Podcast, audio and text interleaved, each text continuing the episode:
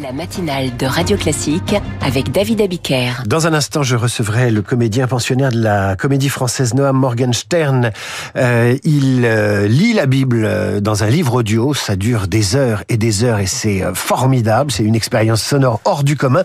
Avant cela, une expérience politique quotidienne hors du commun avec Guillaume Tabar. Bonjour Guillaume. Bonjour David. L'éditorial avec le Figaro. Le gouvernement est connu. Ça y est. La surprise. Rachida Dati est-elle vraiment l'événement principal de ce remaniement? Écoutez, c'est en tout cas la nomination qui a le plus surpris et qui fait le plus parler d'elle. C'est à la fois un coup de com' et un coup Euh, un coup de com' car on s'apprêtait à dire que pour l'essentiel, l'équipe Attal ressemblait fortement à l'équipe Borne, avec des poids lourds tous reconduits, hein, le maire, Darmanin, Dupont-Moretti, Le Cornu, mais aussi Béchu ou Fesneau.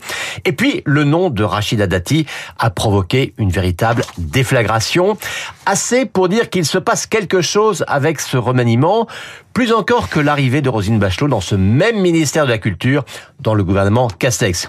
Et puis bien sûr, c'est un coup politique parce que c'est une grosse prise de guerre à droite, euh, patronne de la droite parisienne, présidente du Conseil national des Républicains, dont elle a d'ailleurs été aussitôt exclue.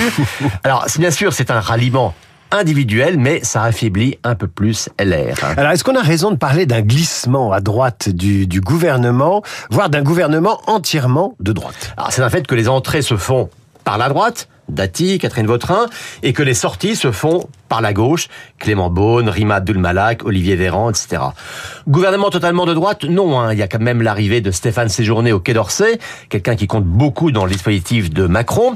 Mais c'est vrai que si on ajoute euh, le maintien et même le renforcement des poids lourds venus de droite, hein, comme Bruno Le Maire, Gérald Darmanin ou Sébastien Lecornu, oui, on peut dire que le centre de gravité est à droite sur le plan idéologique. Alors ensuite, il faut distinguer ligne idéologique et assise politique. Euh, certains croient voir la griffe de Sarkozy hein, dans certains choix, mais là on n'est pas du tout dans la logique de coalition ni même d'un élargissement de la majorité. On peut même penser que le débauchage de Dati va agacer à LR et que euh, ces députés au Parlement seront encore moins enclins à l'avenir à soutenir le gouvernement. Mais Macron, lui, il joue l'opinion, il vise l'électorat de droite en affaiblissant les appareils de droite. Alors un mot sur l'organisation de, de l'équipe gouvernementale. Alors c'est vrai que le pack est plus resserré qu'à l'habitude, très bien, mais ça a pour conséquence de créer des pôles énormes où des priorités semblent diluées. Par exemple, on disait que la santé était une priorité, mais elle est noyée entre le travail et les solidarités. L'écologie aussi était censée être la grande cause du siècle. Bah, pour l'instant, un des deux ministères disparaît totalement, avec le rattachement de l'énergie à Bercy. Alors on sait que la question de l'énergie est quand même la clé de toute stratégie écologique. Enfin, l'école, euh, la grande cause nationale.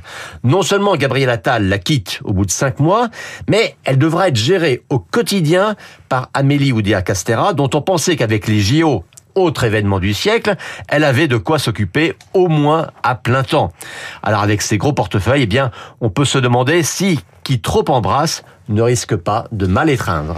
Bah, en tout cas, Amélie Oudéa Castéra, elle pourra faire faire du sport euh, le matin. 30 minutes par 30 jour. minutes euh, aux élèves.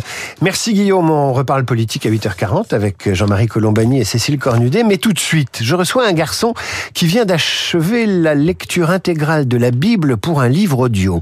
103 heures du récit biblique, l'Ancien et le Nouveau Testament. À quoi s'ajoutent les psaumes, les proverbes, le cantique des cantiques. Bref, une performance et un voyage initiatique sonore pour le lecteur comme pour l'auditeur.